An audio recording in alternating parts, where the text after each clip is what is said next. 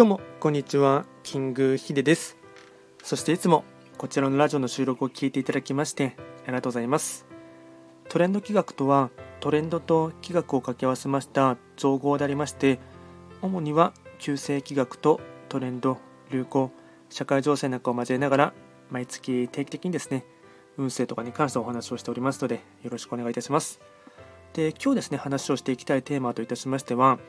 まあ、今の時代というかこれからの時代ですね、まあ、ショート動画をやりたくないって思うところはですね少しもったいないかなという視点でですね話をしていきたいかなと思います。えっとまあ、本当ですね、動画の時代っていうふうに言われていてですね、まあ、かなり時間としてはですね、まあ、YouTube を対等に、まあ、ネット動画っていうところがですね、結構、まあ、約10年ぐらい前から、で特にここ3、4年はですね、芸能人の方とかも参入してきて、まあ、いわゆるですね、まあ、いわゆる、ゆるなんていうんですかね、今までだった若者の文化っていうところがあったかと思うんですけども、もう60代、70代とかの方でもですね、まあ、普通に、まあ、テレビと並行してですね、YouTube とかを見る層っていうのもですねかなり根付いてきましたので、まあ、生活の一部とも完全になったっていうところもあると思うんですね。でそれとあの付帯してですね今は、まあ、本当にま誰もがですね1人1台はほとほぼほぼ持っているぐらいのですねスマートフォンをですね持っている時代になりますのでまあ、そのですね、いかに、うーまあ、電話だけの機能ではなくて、まあ、ネットで調べるとかですね、もしくは Google マップとかで調べるとか、あとは SNS とかを使ってですね、横のつながりとかっていうところがあると思いますし、あとは単純に、まゲームとかをしたりですね、ま暇つぶしのために、うん、スマートフォンをですね、使う方も多いと思いますし、スマホ以外にもですね、まあ、タブレットとかも使って、まより大きい画面で快適に動画を楽しむという方も文化もかなり根付いてきていると思うんですね。でそこでやっぱり、りうんまあ、見過ごせないところとしてはですね YouTube のショート動画のショーツとかですねあとは TikTok の参入されてきてからですね、まあ、かなり、うん、動画をですね長く見るっていうよりかは短いですね。あと凝縮された動画をですねあの見るっていう文化がかなり根付いてきているかなと思いましてでそこでですね、まあ、僕自身ももう TikTok を始めてからですねもうすぐ半年以上は経ってはいるんですけどもまあ僕もですね、あまり正直ですね、TikTok をですね、めちゃくちゃその前のめりでですね、やりたいかっていうところよりかはですね、どちらかといえば危機感を持ってですね、あと、なかなかですね、YouTube とかだけでやり続けるっていうのはですね、うん、少し、うん、レッドオーシャン化してきたところまでですね、難しいかなって思ってですね、まあ、重たい腰を持ち上げてですね、まあ、TikTok とかショート動画にですね、乗り出した感じではあるんですけども、まあ、それをですね、うん、まあ、如実に最近はですね、特にもう今後もですね力を入れていかないといけないなというところですですね思っている次第でありましてでこれを特に強く思ったのがですね、まあ、最近思ったところがありましてえっと、僕はあまりそこまでですね移動することがあまりないんですけども、まあ、たまに移動するときとかに車以外にですね、えっと、電車を活用したときに思うことがあってですね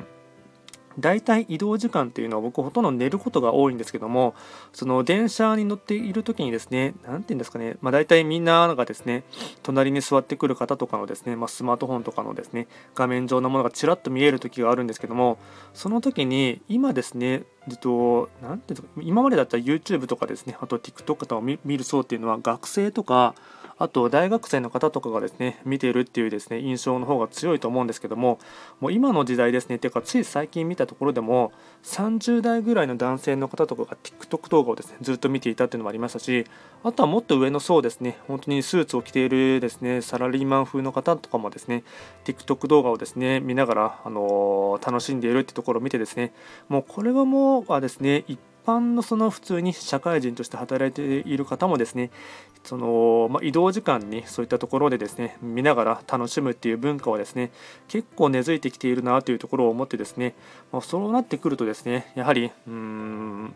これをあまりやりたくないかなとかっていうですねところで腰にが重たくなってしまったりあとは変な色目が変な、まあ、色眼鏡、ね、色眼鏡ですねちょっと言いづらかったですけどもそういったものでですね識別して判断してしまうっていうところはですねすごいもったいないかなと思いますし特にイン、えっと、TikTok 見ていて最近思うのは、えっと、企業もどんどんと参入してきてですねいわゆる広告を活用してですね、えっと、認知を広めるっていうところも動きも出てきましたので、まあ、これはですね本当一昔前のですね YouTube のバブルみたいなところがの波がですね徐々に来ているかなというところがありますのでやはりですねそういった、うん、波乗りをうまくきれいにするところがですねすごい大事かなと思いますしどんどんとこでですねこういったその文化っていうところはですね社会生活にも根付いてくるかなと思いますので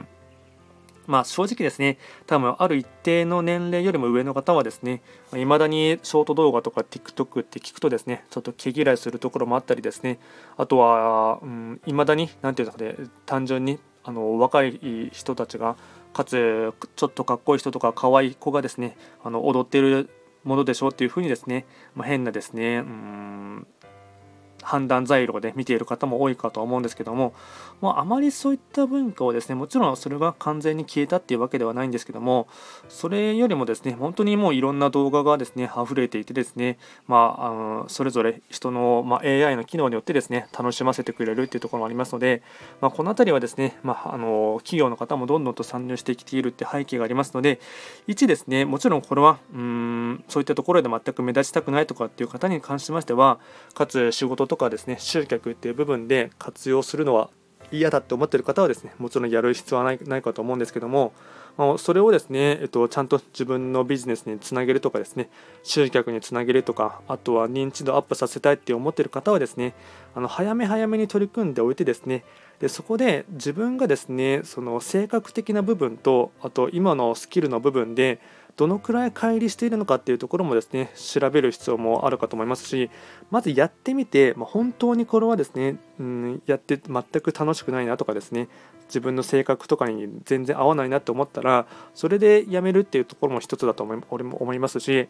食わず嫌いというかですねやらず嫌いやらず嫌いというところがですねすごいもったいないかなと思いますのでそういったところでですね、うん、どんどんとそういった新しい文化に馴染めなくなってしまいますと、まあ、いわゆるですね、うん、年齢は若か年齢はまだですね20代後半とか30代の方でもなんか年寄り臭い人とかですねあとちょっと否定的なあと色眼鏡で見ていてですね批判的なコメントとかですね批判的な思想でどんどんと年寄り臭くなってしまうですね、まあ、いわゆるおじさんかおばさんかしてしまう方っていうところもですねいらっしゃるかと思いますのでその辺りのですね心の感性の若さというかバネをですねいかに、うん、柔軟にしておくかっていうところはですねすごい大事かなと思っていますのでまあですね、えっと、少しでもそういったところにチャンスというかやった方がいいかなと思っている方はですね、えっと、まずはやってみるっていうところをですね、えっと、考えていただいた方がいいかなと思っています。では今回はですね、えっとまあ、ちょっとあまりまとまりのないでですね話になってしまったかと思いますが、まあ、今の時代ですね、えっとまあ、TikTok を対等にですね、ショート動画をやらないのはもったいないという話をお話をさせていただきました。今回も最後まで聞いていただきましてありがとうございました。